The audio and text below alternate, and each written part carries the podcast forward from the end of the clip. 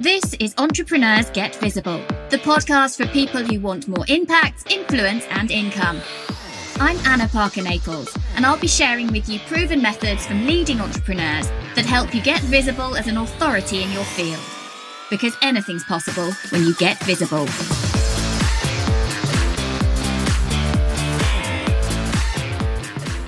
Hello, and welcome to today's episode of Entrepreneurs Get Visible, where we're talking today about what it really takes. And is it really possible for you in your business to scale to seven figures? Is it really possible for you to get to your first million? And I'm really excited today because I am joined by Sigrun. Now, if you don't know Sigrun or if you don't follow Sigrun, what you won't know is that much like me, pretty much everything around Sigrun is red. So if you were watching us now, you would just see a plethora of red headphones, red microphones, red backgrounds, red earrings, red tops. So we've definitely got this very branded behind the scenes visually, but you're only listening to the audio right now. So welcome to the show, Sigrun. I'm so delighted to have you here. I'm so happy to be here today. So we wanted to really dive into what it takes to get to that first million today. Because I know that this is something that you are passionate about helping particularly women to do. And one of the things that, as I've listened to some of your content, so you listeners may not know that Sigrun has her own podcast, which is titled The Sigrun Show, which I highly recommend you go over and listen to. You talk about you have this mission to help accelerate gender equality. And that one of the most important ways to do that is through helping women have their own wealth. So tell me a little bit about that. How did that mission, that sense of purpose come up for you? So I was brought up in the belief that I could do anything. Uh, my parents instilled this belief in me. I'm very grateful for that. Also, being brought up in Iceland was helpful. We are number one in gender equality. It doesn't mean that we're so great, it's just everyone else is so bad. But at the time I was growing up, uh, we still saw traditional roles around us. And even in my own home, I saw traditional roles. But when I was nine, we got the first female president in the world. And I realized I read the news. I was a, I've been a news junkie since I was 6 years old mm-hmm. and I knew this was very very special. But also the whole point how she got elected was special. She was not political before. She was highly educated. She had two degrees in theater and French. So totally not you no typical business or lawyer background like most people that go into politics or want to become a president uh, have. And then she was not married, very unusual at that time. And she had adopted a daughter, and that daughter was one year younger than me. So she was eight years old. Wow. Oh, I'm loving elected. I'm loving my my history of Iceland and also a, pol- a kind of run through of politics. That's incredible. I had no idea that Iceland had the first female leader of a country. That's amazing. The first democratic, democratic. Elected. Yeah, I think there were some others in the world that were um, tyrants or you know some other background, but yeah, someone voted into the office was the first one in the world in Iceland, and. In addition to her not being married, having an adopted daughter, like these were all a little bit stigmatized things, you know. Mm. We were forward thinking, but still it was something that came up and she had just gone through cancer treatment. One of her breasts had been removed. Like, why do I know this? you know, because it came up in a political campaign. And then uh, and that's she, interesting in itself, isn't it? Because if a man was going through prostate yeah. uh, tests or or concerns, that wouldn't reach the presidential campaign. It just no, wouldn't. that wouldn't. But you know, women are scrutinized way more than men. And, you know, I noticed I was only nine years old, but I noticed that this is not normal. And I think there was even like a debate on TV, and one of her competitors would ask how that could affect her as a president that one of her breasts had been removed. And I'm like, how could you possibly think strategic thoughts when with yes, yeah, with one breast? yeah, like it's like it's it's like half of your brain has been removed or something. Ah, it's so crazy to think about it but her answer is is worth quoting i'm not going to feed the nation i'm going to lead the nation Ooh. oh you wonder was that off the cuff or has she been thinking about that whichever way I don't know, but she was highly educated, a very smart woman. Mm. She got elected. It was not like a majority. I think only 33% or so voted for her, but everyone else got less. There was a lot of other candidates. But after that, no one dared against her. She was a president for 16 years. Wow. Yeah. And then even young boys would think, can a man be a president? mm-hmm. So this did impact me a lot. She's still alive. She's 85 years old. I would have loved to interview her on my podcast, but um, she doesn't appear publicly anymore. Only special, special occasions, but that's something related to the government or the country. I don't so. know. Maybe you could convince her if she didn't have to show her face. Maybe you could have a great conversation. Maybe. Maybe. That would be a dream come true. And so, yeah, so she had a huge impact on me. Uh, a few years later, we also saw Björk become world famous. Björk is only a few years older than me. She lives close to me where I also have my apartment in Iceland. And sometimes when I go to the coffee place, she's there too. But you don't say anything, you know, you don't walk up to her, you don't ask for a selfie or autograph. That's like totally forbidden here. Well, it's just not what you do. This is not LA, it's Reykjavik, Iceland. Uh, but yeah, seeing her, you know, standing on stage, you know, I was I was too young to go to a concert, but 14 years old, she was standing on a huge stage and doing rock concerts and just using her first name, which mm-hmm. I like to do too. Mm-hmm. And um, then at the similar time, there was a female political party started. This is fascinating. And I think uh, a few countries around the world could learn from this. So women were disappointed to not be seen by the political parties. And I think it was 6% of women in uh, politics, in the government, what do you call it, in parliament, were women, 6% only. So women across the board, left, right, middle, came together and said, what can we do about this? They decided to put their political views aside. You know, left and right is very different. What people believe, I'm, what i should do. Got, I've got chills running through my body just the thought of what that actually looks like, feels like incredible is the answer. Yes. And thinking of the current situation around the world, mm-hmm. it feels like left and right cannot talk to each other at all because the views are so different. But in this case, they decided to put these different viewpoints aside and say, we have something more important to do. We need to advance, you know, women in politics. We need more women to sit in parliament. The old political parties are not putting us on the lists even mm-hmm. there's a list of 10 guys you can vote for and there's maybe one token woman but she's put on number eight or nine so she never has a chance to get into parliament mm-hmm. so they get together and they uh, found a female party and the main agenda of the party is to increase the visibility of women in politics and they actually existed for almost 20 years maybe 17 years. I don't have the dates exactly, but doesn't matter.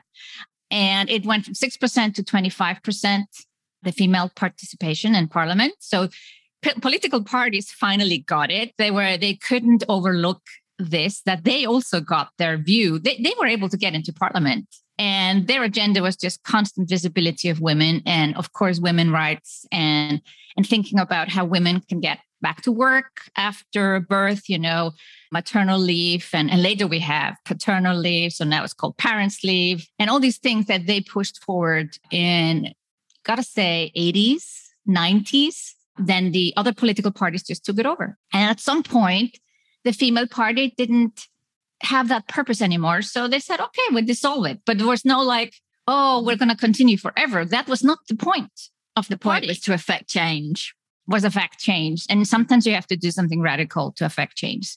So this is all going on. And I turned 16 and I starting to feel like, yeah, I have a voice and I got to do something. But, you know, I didn't see like what's, I was not interested in going to politics, but I did follow very closely what this female party was doing.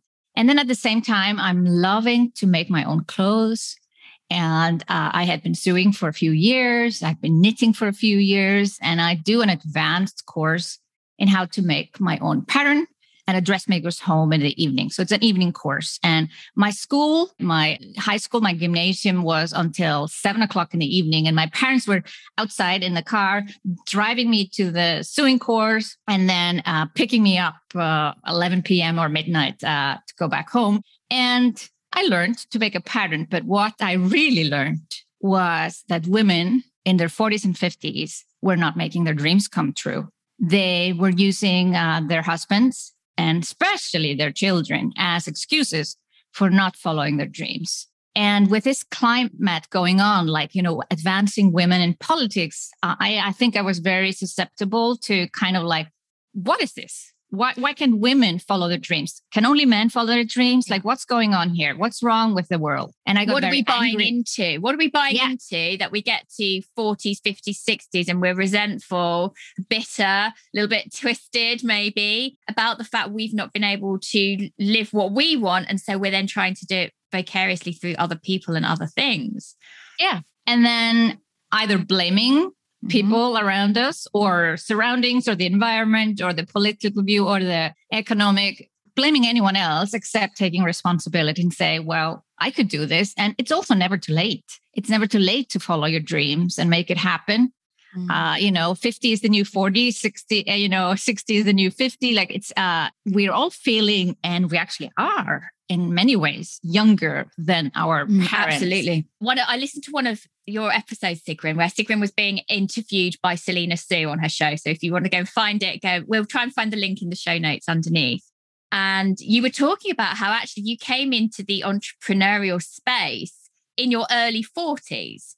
And I'm 43 myself. And actually, I've come in in my early 40s. And I don't at all feel like I'm too old to get started. All I can see is I could be doing something I'm passionate about for the rest of my life. If I live yeah. to 90 or 100, maybe it wouldn't be in this form, but I'm I'm I'm getting all of the wheels in motion for a life that I want to be living. And so often and even now in, in society today, there are so many people who kind of say, oh, well, I'm 40 now. That's it. Mm.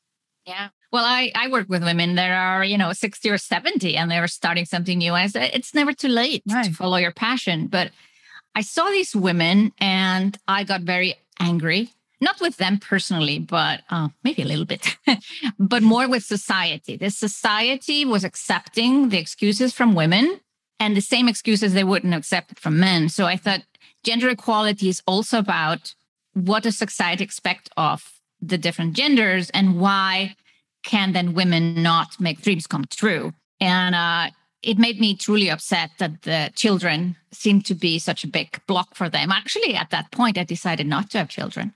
And I still don't have my own children. I got bonus children many years ago, 2008. I got two boys, three and four, through my husband. But yeah, I, it, it affected me. So, like, if, if I can't make my dreams come true because I have children, like, well, then I don't want to have children.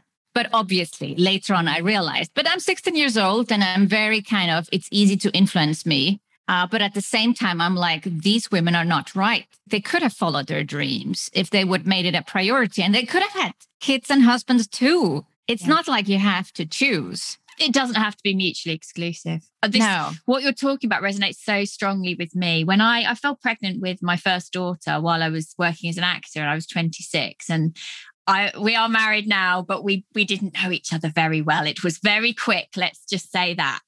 And my upbringing, although my parents had always been very supportive of whatever I wanted to do, there was always this feeling that I couldn't be a good mother and an actor. I couldn't be, and that uh, the motherhood was the thing, the thing that had to take absolute all focus. And for me to want and try to do anything other than that meant that I was failing at motherhood.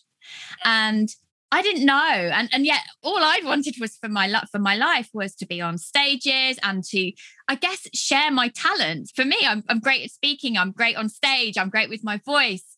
And that's all I wanted.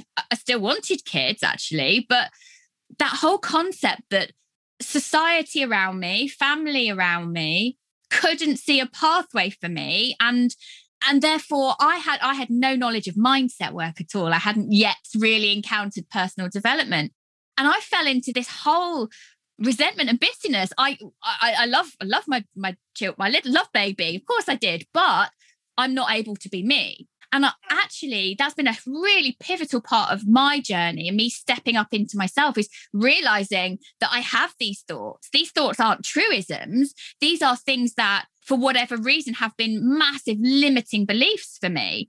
And actually, there are other models. There are women out there doing it all, having both being great parents and earning a lot of money, or being great parents and uh, being an actor, or whatever it is you want to do. But if you don't, and so what I'm what I'm feeling from you is that you've just noticed at a really young age when you're big, you've got these amazing political figures around you who are transforming your country, and yet the reality is there's a lot of bitterness, and I yeah, think there's the bitterness yeah. is so important. Yeah, I got very frustrated, and I made a couple of decisions. Besides the children part, it was for me, I would never let a man stop me. And uh, I had this guiding light through my relationships that if I felt that this was not a man that would support my dreams, at some point that would end. Now, I didn't have a lot of relationships in my life. You know, I've had like three long term relationships, and the third one is a win. He is my biggest supporter and uh, actually was in my business for four years, but now he's doing his own thing. But yeah, so really, I I think that's where women also need to be very careful because when they pick a partner, they are somehow taking a bigger decision than when a man picks a partner. Because that's that's deep. I'm I'm processing that one. Yeah. Mm-hmm. Because of the children, you know, if you consider having children, some women will opt not for doing so. But when women have children, they need to have a partner that says, okay, I'll take half, you know, I'll I'll do my part so that you can half. still, yeah, that you can still follow your dreams. Yeah. And not that the woman is just in the supporting role. And women fall way too easily into the supporting role. It's like it's not just society, but you know, somehow generations, you know. And if we want to break free of that, we need to step up and also pick a partner that will support us. And then I also decided to do something about this. What could I do? I knew I didn't want to go into politics, but uh, there was a seed planted that I will somehow, through my actions, words, or whatever in the future, do something to change this. So we don't have more of these women around.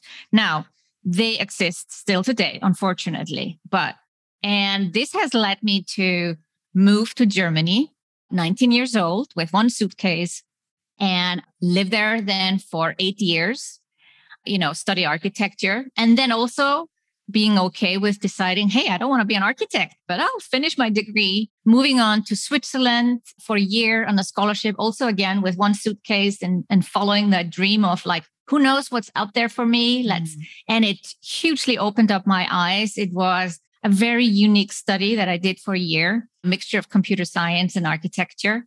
And that one year also completely changed my perspective in so many ways and then deciding to go back to Iceland because I'd lost both my grandmothers and following the dreams as they come. Now, of course, if you have a family, at some point you will not just hop hop to a new country with a suitcase. And I I don't do that. I've got the school but, run to do. exactly. but it's more about like my dreams are as valid as my partner dreams.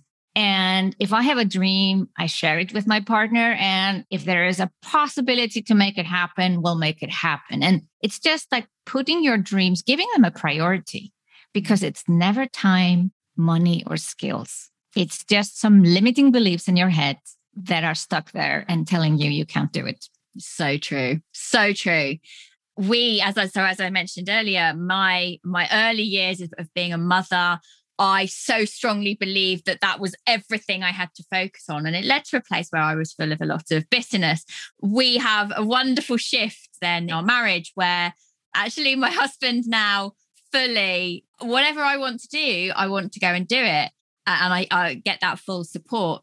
But I also still like to be here for the school run. So sometimes for me, I'll have opportunities that come up where I can go and do a talk in Germany or or or in uh, the US or whatever. And I have to really go back and think, well, which one actually is my dream? Which one actually at core is the one I'm going to feel really great about doing? And I think that that's that's a work in progress. But we're we're at the other end you know, of parenting now, where I'm starting to be able to see well, it's not actually that long until the children move home, and then many of the bigger things that allow me to travel the world and the country more. That's the time I'm going to enjoy them. Does that make sense? Absolutely, absolutely. And you know, even if uh, my stepchildren now are 16 to 17, so huh, they don't want to hang out with me so much anyway.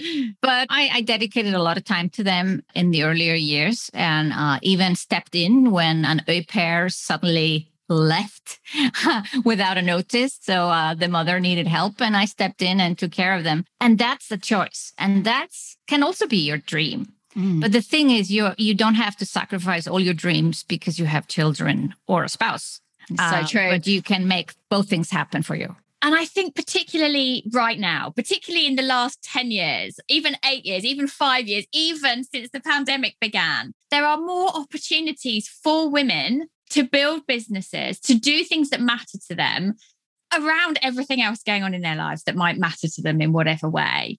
And that's something that you really help people to do, Sigrun, isn't it? So let's talk about how you how you get people who realize they have a dream, they want more, they want it, they're hungry for it. What does it really take then to get to that that six figure mark in a business when you're making it happen for yourself?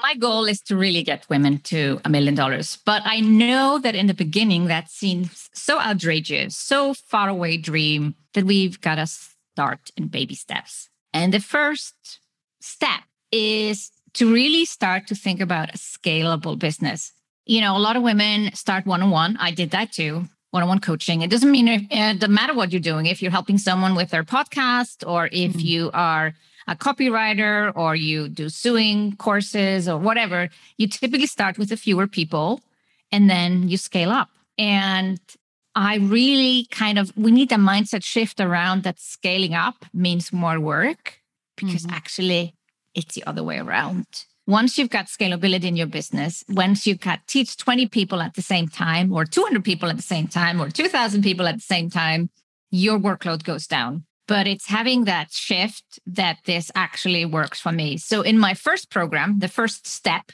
I really uh, help them define their ideal client, get their message through, and create a free four week course. And I think that's where my teaching is very different from others. There's a lot of people out there teaching how to create a course or how to scale up your business. And uh, I created a, uh, my first scalable program in 2017. I had been three years in business and I was like doing one on one and doing groups. And I was like, where's my scalable program? Where's my mm. signature program? And so in 2017, finally created it. And it, it was like a 12 month, 12 module program. And I was so happy that I had this program and clients were signing up and they were having success. And then one and a half years in, I had a wake up call. There is more people could be successful with this program. What what are they doing? What what's happening? I, I don't see them doing the things that I hope they would do. So typically, 10% of people complete online courses. Mm. Which so low. When it's you think low. the reason people have signed up in the first place is because in that moment they are 100% committed to getting the result that the course promises. Yeah. And then only 10% finish because most courses are not designed in the way to get them to finish. Like there's all this resistance that comes up or limiting beliefs mm. or or or something, I don't know, something happened in your personal life and you forget that you signed up for a course and you don't continue. And uh 10% will never do anything. So we just got to accept that no matter how perfect our course is, there's going to be 10% that do nothing. Mm-hmm. And there's going to 10% that always are going to be doing amazing, even if they have very little support. Mm-hmm. So it's the 80% that we have to think about as course creators, as people helping people create a business or anything else. And the 80% need handholding and they need accountability and they need to kind of that push to be go forward. And so after one and a half years of running my program, I realized they're not doing the things that I hoped they would do. So mm-hmm. I decided to have a challenge or a course within a course. So they didn't have to pay anything extra. I just said, hey, Kate, now we are going to, you're going to create a course. It's going to be free. It's going to be four weeks. And they're like, why is it free? And why is it four weeks? And I said, just trust me. So I got them to create free four week courses. I had 126 people do this the first time I did it. And uh, they were like maybe 250 in the program. So it was about half. And I would also market these courses and help them get signups. And the results were absolutely amazing. People suddenly made 10,000 in eight weeks, and they had not done anything the six months prior to me announcing this course or this challenge. What do you think the difference and was then? What was the difference? It was also this kind of, uh, what I say, collective, like this group pressure of uh-huh. participating in this. And then positive group pressure of not falling behind and not being the one that steps out. So every two weeks or so, we check in and have people fill out a form and make sure they're actually doing the things they should be doing. And I also started to teach differently. Before I would teach very detailed, I teach a lot, the background, explain everything. And I decided, nope, I'm going to approach this completely differently. You're going to get very little information just at the time you need it, not more, not less. So there is, of course, a lot of questions that comes up, especially the perfectionists mm-hmm. people. They they will like, ah, what do I need to do next? And why do I need to do that? Just trust the process. So my now I've been doing this for several years, and the videos are short, five minutes, 10 minutes. And it's just really the minimal. We have too much information. That's a problem. That's why so many get stuck and overwhelmed. So I decided to go the other way. Less is more. They just get the information they need and they just need to do this piece this week and this piece, uh, that next piece, next piece. So I am not teaching them upfront how to create a course. I'm teaching them what they need to do that week in order that the results will be a course. So, and the reason for a four week course, basically, I want to get people to results in the shortest amount of time. So if the course was six or eight or 12 weeks, the program would just have to be so much more longer. And that would make everyone super tired, not just me, but also the participants. So, but four weeks is kind of the minimum length of a course you can create. Anything shorter would be just a challenge. And free because we want lots and lots and lots of signups. And we have different people in the program. We sometimes have people who are very experienced and they're like, why should I do this for free? Mm. And I said, well, this is very normal when you create a new program. Why not have beta testers go through it and you will create the program with them and you will get their feedback. So, yeah, you could charge for it, but then I will not promote it for you. So then you're also not a part of this yeah, collective. collective. This, this, yeah. And uh, so you you get everyone kind of doing the same thing at the same time, and there is this you know, energy. wonderful energy and everyone. And then I had this great idea at the end. I was creating the program as I was creating it the first time, just the same way I teach mm-hmm. others to do it. So at the end, I was like, okay, now they've created a free four week course. People are very happy. They got feedback and testimonials. They can sell this program in the future. Let's do an upsell. And that's where the money comes in. So people are like, oh, I'm not selling the course I created. I said, no, you're selling to the people who participate in the course who already like your work they're already bought in you've already yeah. delivered massive value yeah. yeah. So this is the first stage that people go through that if they haven't any scalable programs, I have them do this first. And then I have a group coaching program where I take them to 10,000, then 20,000. But what is so important, and that's why this step is better than going straight into a higher program, is the belief to me, at the end of the program, I see people make money. I see people being happy with their courses. But the most important part is that they believe in themselves. And that is something that no one can take away from you. Money comes and goes. But when you have a belief in yourself, you know, one client phrased it this way now I know how to make money. So even if I lose everything, I can just make more. Mm-hmm. And it's really, it's such a wonderful feeling to know that you understand the mechanisms, the processes, but most importantly, the trust in yourself that it's going mm-hmm. to be okay. Yeah. So you might have a launch that doesn't work so well. Maybe you have a dry period. Maybe you're out of work for a couple of months because of family or health, but you know that it's coming because you know you're capable and it's just sitting there. Uh, and absolutely, it's that trust in yourself, the trust in your own know how, the trust in your ability that is the reason that we see some people stagnate and some people excel exponentially. Yeah. What was the point for you then that you realized because you've been in you've been in the online space for about eight eight years or so now. Is that right? That's my eighth year, yes. That's that's quite a long time in the online space.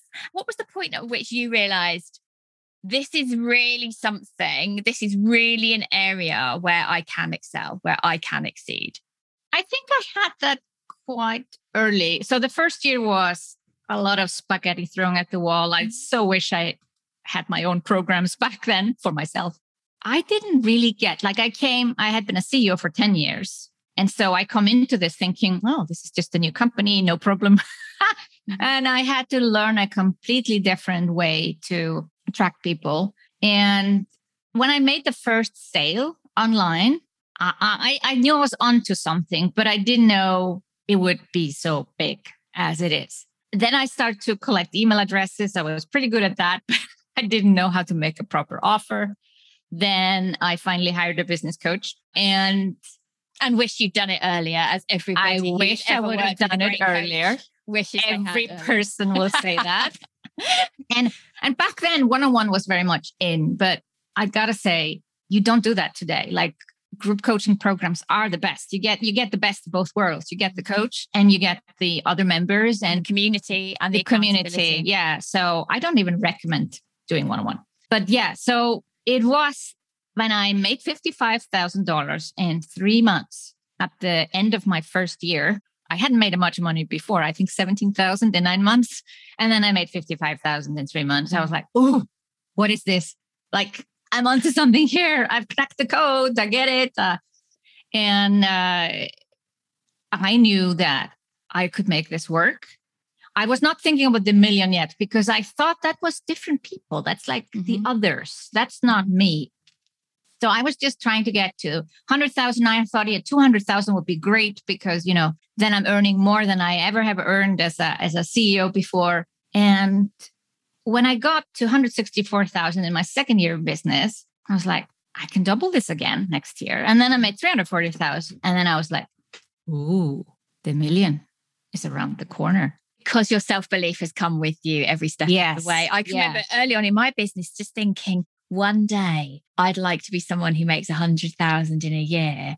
And that would be mind blowing amounts of money. I, I trained as an actor. We have no cash. I specialized in theatre. So the concept that that one day I could get there and then I get there and then I get there and then I, and, and, and it's that it's not, it's never that everything becomes easy. It's not that. And I'm sure that you've had many ups and downs in your business life and and things, but you once you get to a certain level, you know you can do more. You know you yeah. can double it. You know you can increase on it because the processes are actually just the same and more. And actually, the more support, the more money you make, the more support you can have in your business. And so you do get to a point where you can take time out if you want to and yeah. do, you know, do the other things that that actually make a really great life. And so I think that's uh, the difference, you know, when I look at how I teach my clients versus my path is that I did one on one for quite some time. I did group coaching for quite some time. It wasn't until my fourth year of business that I had a scalable program. And then I was able to triple my revenue in one year and I crushed the million. I teach my clients to create multiple programs within a year. So now I'm seeing people go to six figures in four months I am seeing a woman who started one and a half years ago. She's making 400,000 already because you can speed up the process. Because I didn't have that support. I hired a business coach to teach me how to launch. And then I, she had taught me how to launch. I kind of like, yeah, I don't need you anymore. You can learn a way to scale up things. And as you said, once you've understood and you've got the programs once you have the progress. And I see so many people get so tied up in I've got an idea and it's got to be perfect and I've got to have prepared everything. Or they've got programs that they're not promoting, they're not doing anything with. And you think, well, you've got all these incredible assets, but you've got to get them out into the world. I say, do it messy.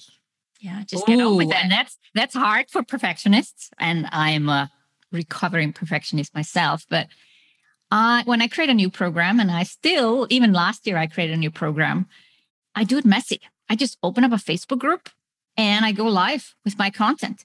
There's no teaching platform, nothing, because I'm creating something new. Why would I do it perfect? Then I have to redo it all again next way next yeah, time anyway. Because you will, because you'll learn, you'll grow, you'll change, yeah. you'll tweak. And if you've got the perfect version, then that becomes a headache to change. Yeah. So I know, I know that you uh, you're now you have a free assessment, don't you, to help people work out what the next steps are for them.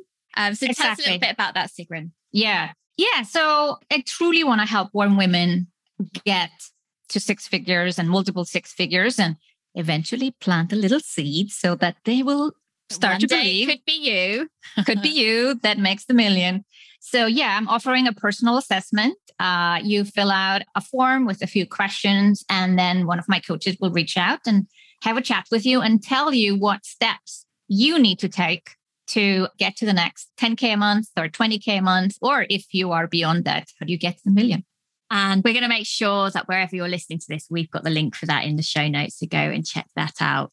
Well, I think today, Sigrun, I had no idea we were going to be talking about Icelandic politics um, from, from 30, 40 years ago. And it's interesting, isn't it? The things that happen around us in our formative years can really influence the decisions we make about how we show up in the world.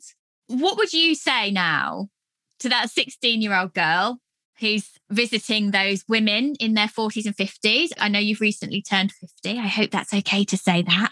Okay. Never quite know. What would you say to that 16 year old girl? You will change the world. I think we've got some big things coming from you, Sigrun, and I'm excited to watch. Thank you so much for coming on the show today. Guys, if you have enjoyed the show, I really, really enjoy Sigrun's podcast, The Sigrun Show. Again, that's going to be in the podcast and the show notes, so go and check that out. Thank you so much for coming on today, Sigrun. Thank you so much for having me, Anna. Take care. Thank you for listening to Entrepreneurs Get Visible.